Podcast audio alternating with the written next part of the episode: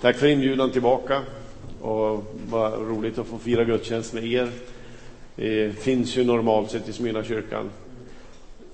Vi blev kvar i det här kvarteret, Ingmar. Du, du har kommit längre. Så är det.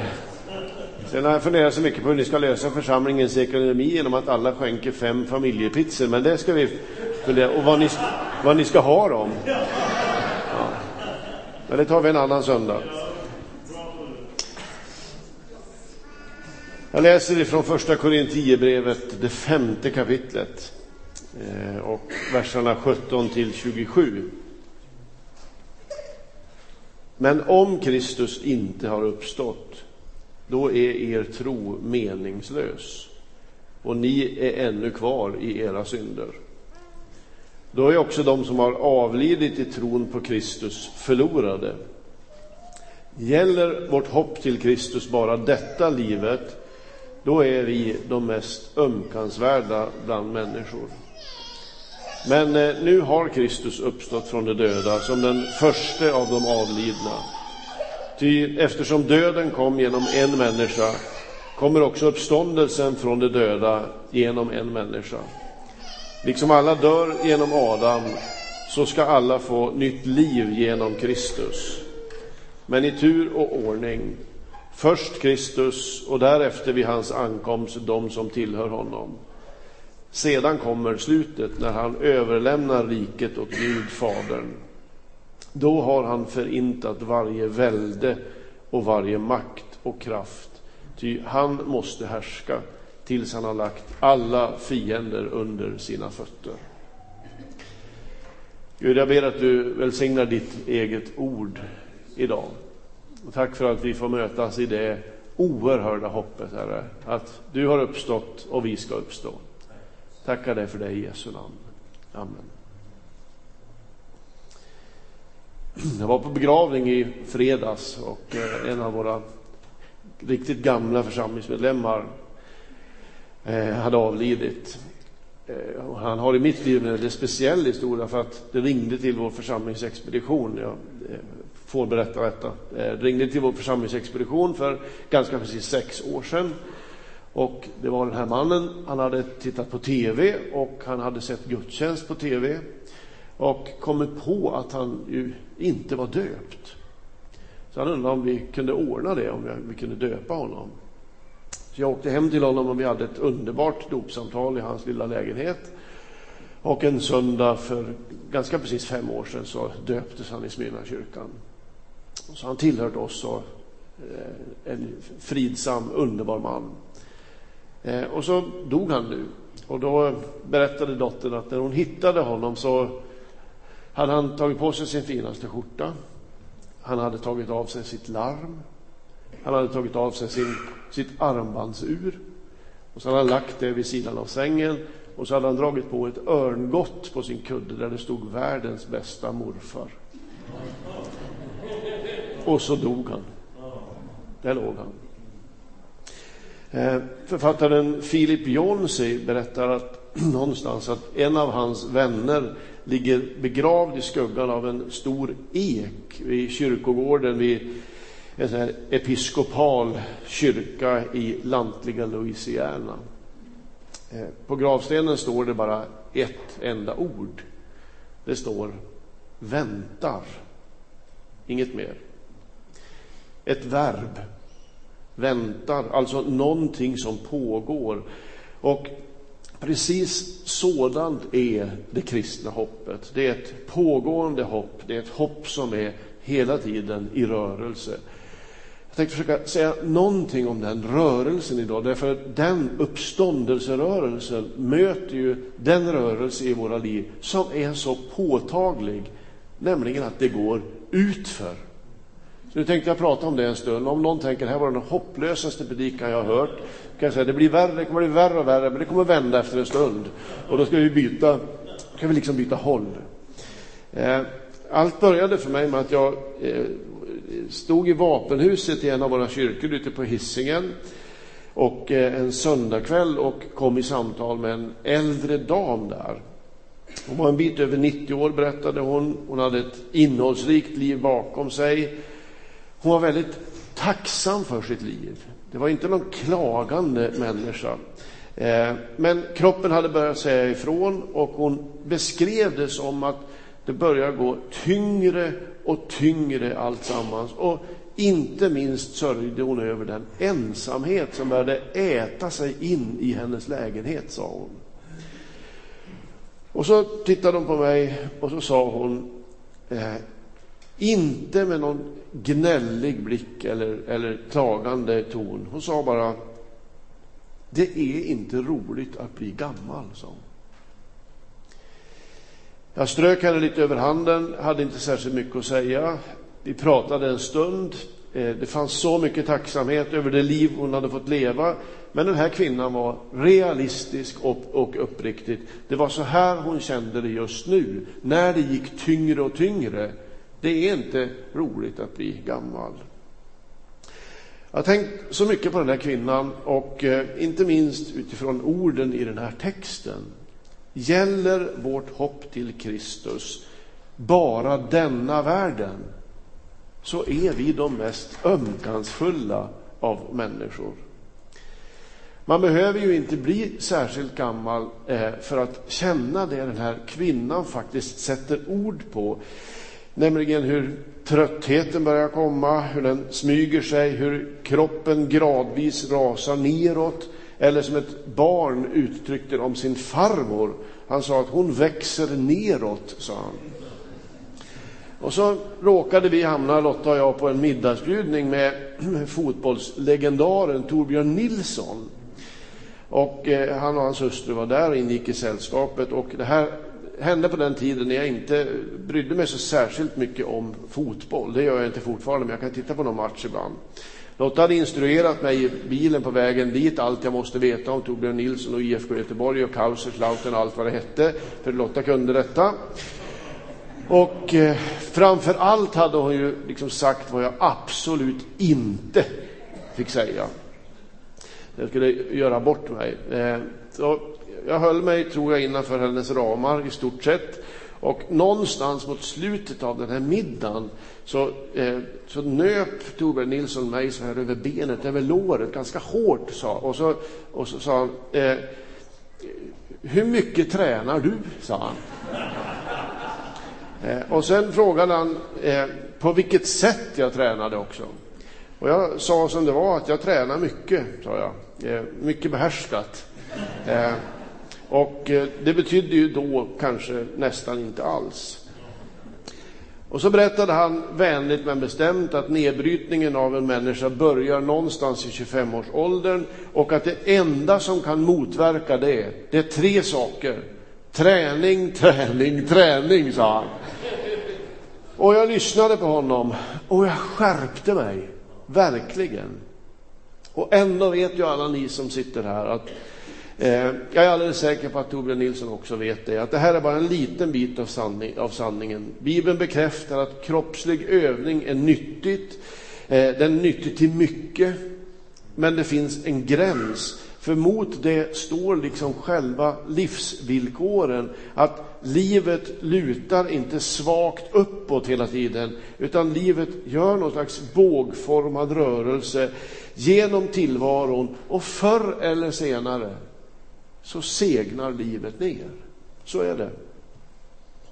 Gäller vårt hopp till Kristus bara detta livet, då är vi de mest ömkansfulla av alla människor.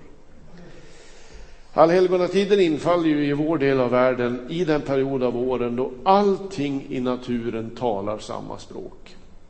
Jag tycker det är fantastiskt att vi sjunger idag, tack gode Gud för vädret. Det är ju en optimistisk församling detta. Träden, vi har stora träd runt vårt hus, de har tappat sina blad och de här täta uppåtsträvande, liksom vibrerande takkronorna ligger plötsligt utspridda och livlösa på marken. Frukten på fruktträden har fallit av. Mot hösten lönar det sig inte att göra motstånd, hur mycket man än försöker. Rörelseriktningen är ju så tydlig. Det går neråt. Till det hör inte minst våra förluster. Och kanske är det de som tar allra mest på oss. Under gudstjänsterna i helgonatiden ger vi ju rum för de förlusterna. De måste också få finnas med i vårt gudstjänstliv. Vi ger rum för smärtan, vi ger rum för saknaden. Vi har inte så många sådana högtider på ett år och därför är de särskilt angelägna. Igår förmiddag så hade vi en sån mindre gudstjänst där vi inbjöd alla de som har förlorat någon under året i vår församling. Eh, tänder ett ljus för var och en av dem, läser deras namn, stannar en stund vid, vid det här namnet som ju familjen har sagt så många gånger, ropat och väntat på och pratat om. Och så tackade vi Gud för dem och, och bad. Människor som var väsentliga och så upptäcker man en sak till. Människor som i våra liv var oersättliga. Alltså nya människor kommer till, men den här människan som jag nu har förlorat kan aldrig ersättas av någon annan. Och så är det med döden som med hösten. Det lönar sig inte att göra motstånd. Gäller vårt hopp till Kristus bara detta livet, ja då är vi de mest ömkansfulla av människor. Så här skulle man kunna fortsätta. Men någonstans här så inser man att texten gör inte det. Den text jag har läst idag, för in i den smyger det sig ett litet ord som påverkar hela skildringen och hela skeendet. Och det är ju det där, kanske tillvarons mest hoppfulla ord, ordet men. Men nu har Kristus uppstått. Och det är precis här allhelgonatidens texter blir så avgörande. De berättar att någonting har hänt som liksom förändrat allt sammans. Det har kommit in något oväntat. Det har kommit in någonting omvänt i den här världen. Den här ständigt nedåtgående rörelsen möter en annan rörelse nämligen uppståndelsen och kraften i den uppståndelsen. Det omöjliga har skett. Och allting i våra liv måste från det ögonblicket läsas i ljuset av det skedda. Livsledan, tröttandet, åldrandet, Allting måste läsas utifrån att det har kommit in en ny kraft, en ny rörelse i, tillfälle, i, i, i tillvaron. Och den går uppåt och i den dras vi med. Jag älskar ord av en amerikansk författarinna som heter Barbara Johnson. Hon säger att döden är inte att ljuset förintas. Det är att släcka lampan därför att morgonen har grytt. Så är det. Många av detaljerna kring det här förbigår Bibeln med tystnad. Alltså, hur, hur, hur, ska, hur går det här till? Eh, annat är utanför vår fattningsförmåga. Men det finns en del saker som vi får veta. Och här kommer tre saker som har med den här underifrån kraften i kristen tro att göra. För det första, Kristus har uppstått som den första av de avlidna. Eh, log, log, logiken här är ju ganska enkel. Först kan man bara vara i förhållande till någon annan. Som den första indikerar ju att det ska komma fler. Alltså, våra liv svävar inte fritt i universum, vi får se vad som händer, utan det finns en ordning i detta. Först har Kristus uppstått, därefter ska vi uppstå tillsammans med honom. Eh, det, finns, det är inte slump som styr universum. Här finns en plan för hur allt samman ska ske, nämligen en frälsningsplan. Döden kom in i världen genom en människa. Livet återuppstår genom en människa och märk, alla ska få liv genom Kristus. Och jag gillar den här, jag som är så virrig, jag älskar den här ordningen i den här texten. Men i tur och ordning, står det. Först Kristus och därefter vid hans ankomst de som tillhör honom. Det är som att vi liksom följer med i draget efter hans uppståndelse därför att våra liv sitter ihop med hans. Det är det första.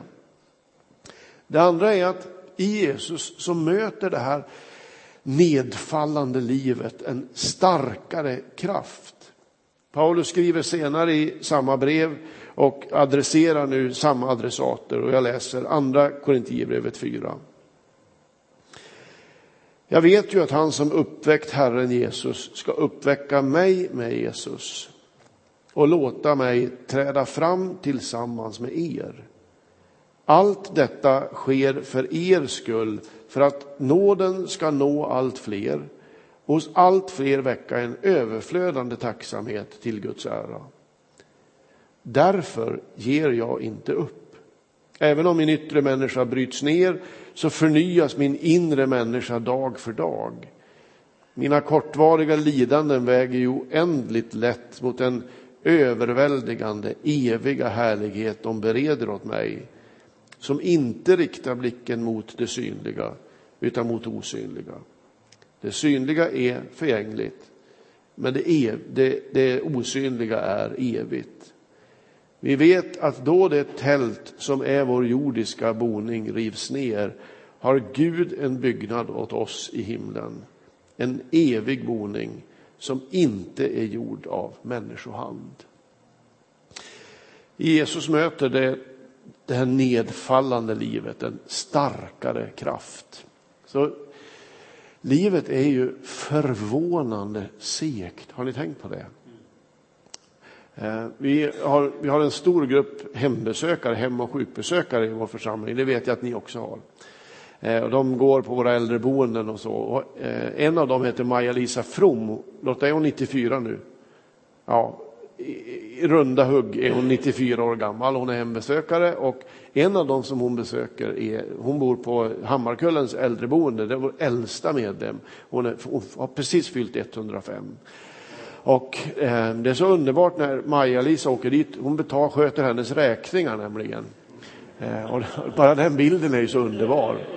Eh, och då berättade Maja-Lisa att sist hon hälsade på eh, henne där eh, så eh, hon gör liksom alltid, alltid samma sak. Det är samma ritual. Sätter sig vid hennes säng och så eh, säger hon hennes namn och eh, så säger hon, det, det är Maja-Lisa som är här, säger hon. Och då berättade hon att sist detta skedde, så då ligger hon låg lite med täcket över huvudet så här, och så drog hon ner sitt, denna 105-åriga kvinna drog ner täcket lite, lite grann och så tittade hon upp på Maja-Lisa och så sa hon, lever du? Ja. Här är ju helt fantastiskt. Ja. Livet är ganska segt. Det som är intressant är ju att alla de som besöker gamla människor som, som, le, som också lever ett andligt liv, de ser ju två rörelser samtidigt. Det blir så extremt tydligt. Nedbrytandet finns där, krafterna tar slut, tanken försvinner ibland, man går in i ett landskap som är dunkelt. Men det är ju inte hela berättelsen om dem. Berättelsen är ju också att någonting i dem faktiskt är på väg åt ett annat håll. De ska inte vara kvar här. Och ibland ser man ju det i mötet att det är som om de, de flyttlasset har liksom redan gått.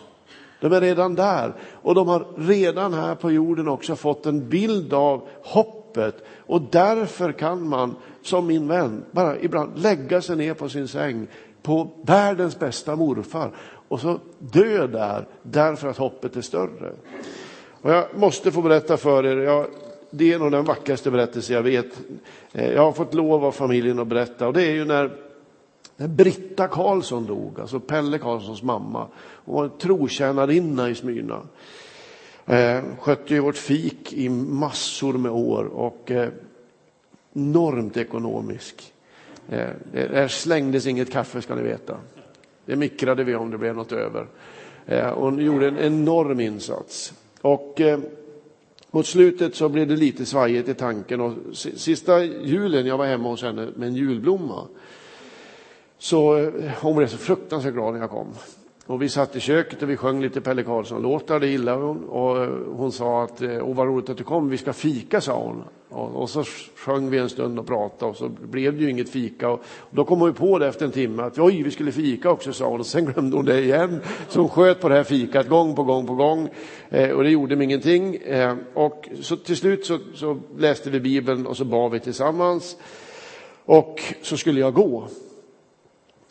Och då när precis i dörröppningen där så sa hon så här, jo, det, det var en sak till sa hon, som jag glömde och nu tänkte jag, nu kommer fikat. Men det var inte det, hon ville visa mig ett rum, sa hon. Så hon öppnade dörren till ett litet, litet rum som var släckt. Det var mörkt där inne, neddraget. Och så sa hon, kom, sa hon, vi ska gå in här. Så vi gick in båda två i det här mörka rummet. Och när vi blev stående i mörkret där inne, då tände hon, det var god dramaturgi. Då tände hon belysningen och så slog hon ut med armarna och så sa hon så här, titta här, sa hon. Och så tittade jag mig omkring. Och där var, från golv till tak, så var det handstickar, virkade, jag måste titta på Lotta, ja, virkade, handvirkade babyfiltar. De var 50 gånger 80 centimeter i de mest obeskrivliga färgställningar. Det var inte 10, det var inte hundra. Jag lovar er, det var många, många hundra. Och så säger jag, men, men vad är detta? sa jag. Ja, detta har jag gjort, sa hon. Jag, jag virkar för missionen och för Röda Korset. Och det här är bara en liten laddning, sa hon. De har varit här och hämtat flera gånger. Och så tittar vi på de här högarna, och, som ju var stora högar med små filtar med mycket kärlek. Och så dog Britta. Och innan begravningen, när jag träffade dotter Marita, så, så berättade hon att det här, hennes uppdrag, att virka för missionen, som ju var hennes liksom, sista uppdrag, det hon ville, det släppte hon inte. Men de sista dagarna, när, när krafterna avtog, så blev filtarna mindre och mindre och mindre. Och till sist, de sista två dagarna, så virkade hon i stort sett bara små klumpar så här. Och så dog hon. Är inte det alldeles, alldeles oerhört? När den yttre människan bryts ner så förnyas den inre. Här dör en människa som hela sitt liv varit inriktad mot det himmelska. Nu sänker sig himmelen ner över henne, men så länge hon är kvar så tjänar hon uthålligt sin Herre in till sista maskan. Men det glesnar. Det blir mer och mer himmel, det blir inte så tätt längre. Och ju närmare målet, desto glesare och mindre blev de här filtarna. Hon var liksom redan där. Och så känner man den här oerhörda rörelsen i livet. Livet bryts inte bara ner, livet lyfter också därför att det finns ett men i hela världshistorien. Men nu har Kristus uppstått. Och så till sist, vårt hopp till Kristus är ett levande hopp. Jag läser ur första Petribrev 1 och 3. Välsignad är vår Herre Jesu Kristi Gud och Fader. I sin stora barmhärtighet har han fött oss på nytt till ett levande hopp genom Jesu Kristi uppståndelse från de döda. Till ett arv som inte kan förstöras, fläckas eller vissna och som väntar på er i himmelen. Ty Guds makt beskyddar er genom tron fram till den frälsning som finns beredd att uppenbaras i den sista tiden. När jag var hemma i min hembygd Kramfors för en tid sedan så jag höll på med lite research, om man ska säga, för något jag skrev på så letade jag reda på de människor i Kramfors som fortfarande minns vår store stolthet, Ådalspoeten, arbetarförfattaren Birger Norman, som jag har skrivit mycket om. Birger Norman som ju var en varmt kristen hela sitt liv, men som hade en väldigt, han hade en väldigt varsam framtoning. Han skrev aldrig någon tron på näsan, men den fanns där för den som ville hitta den. Bland annat så träffade jag en gammal man som hade hade varit vän med Birger Norman och eh, han visade mig ett, ett skissblock, ett anteckningsblock Eh, där Norman citerar en amerikansk psykoterapeut som menar att människans ångest är att vi söker vår förlorade navelsträng, menar den här psykoterapeuten. Därför hade hon i sin praktik gett sina patienter navelsträngar i plast och så ordnade man sessioner där födelsen liksom skulle återupplevas och man skulle bli, få bukt med sin ångest. Och så i, sitt anteckningsbok så har, i sin anteckningsbok så har Birger Norman med sin skarpa kristna blick skrivit följande. Hon är på rätt spår, men hon drar omöjliga slutsatser. Födelsen är unik. Den sker bara en gång. Den kan aldrig göras om. Men redan i födelseögonblicket griper döden efter oss. Det är detta somliga minns. Det är detta som skakar, kastar och hanterar oss. Världen är lagd under döden och förgängelsen. Det finns ingen navelsträng tillbaka. Men här i världen har något tilldragit sig. Uppståndelsen ifrån de döda. En navelsträng utlagd åt andra hållet. Den griper jag efter. Slut citat. Den här bilden är ju mer man tänker på en väldigt stark bild överförd till de där orden om vårt hopp. Gäller vårt hopp till Kristus bara denna världen, detta liv, så är vi ömkansvärda. Navelsträngen är livlinan, en pipeline för näring och genom den strömmar ju våra möjligheter till liv. När navelsträngen är klippt så är det lilla barnet fullständigt beroende av att någon tar hand om det, matar, vårdar och när. Så osäkert är mänskligt liv. Sen kommer en period som vi kallar självständighet eller autonomi. Vi klarar oss åtminstone till synes själva. Och när livet börjar gå mot sitt slut så växer igen vårt beroende av andra men det finns ingen navelsträng tillbaka. Jag citerar igen. Men här i världen har något tilldragit sig. Uppståndelsen ifrån de döda. En navelsträng utlagd åt andra hållet. Bibeln är realistisk. Den är lika realistisk som den där kvinnan jag mötte i vapenhuset på hissingen. Det jordiska bryts ner. Men genom världshistoriens alla tomrum, också den här gudstjänsten idag, genom världshistoriens alla svarta hål, så vibrerar ett men. Men nu har Kristus uppstått från de döda. Därför att Jesus dött och uppstått så liksom packar vi inte ner för gott, utan vi packar ihop våra saker därför att vi ska flytta vidare till den boning som Gud har berett för oss.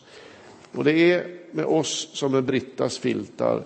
När de jordiska maskorna glesnar, då lyser det himmelska hoppet än starkare. Känn ingen oro. Tro på Gud, tro på mig. I min faders hus finns många rum. Skulle jag annars säga att jag går bort för att bereda plats för er. Och om jag nu går bort och bereder plats för er så ska jag komma tillbaka och hämta er till mig för att också ni ska vara där jag är. Det, mina vänner, det är ett hopp som inte bara gäller denna världen. Amen. Vi ber.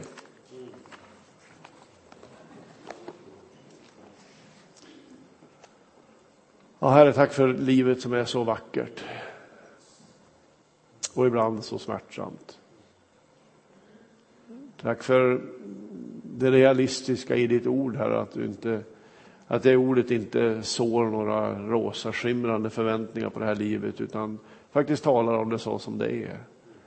Jag tackar dig mest av allt denna dag att det inte är hela sanningen, utan budskapet är, evangelium är att du har kommit in i den här världen och med en starkare kraft, Herre, mot allt som bryter ner. Så har du kommit med en starkare kraft när du dör och uppstår och drar oss med i din uppståndelse. Därför att där bor vår räddning och där bor också vårt stora hopp. I Jesu namn. Amen.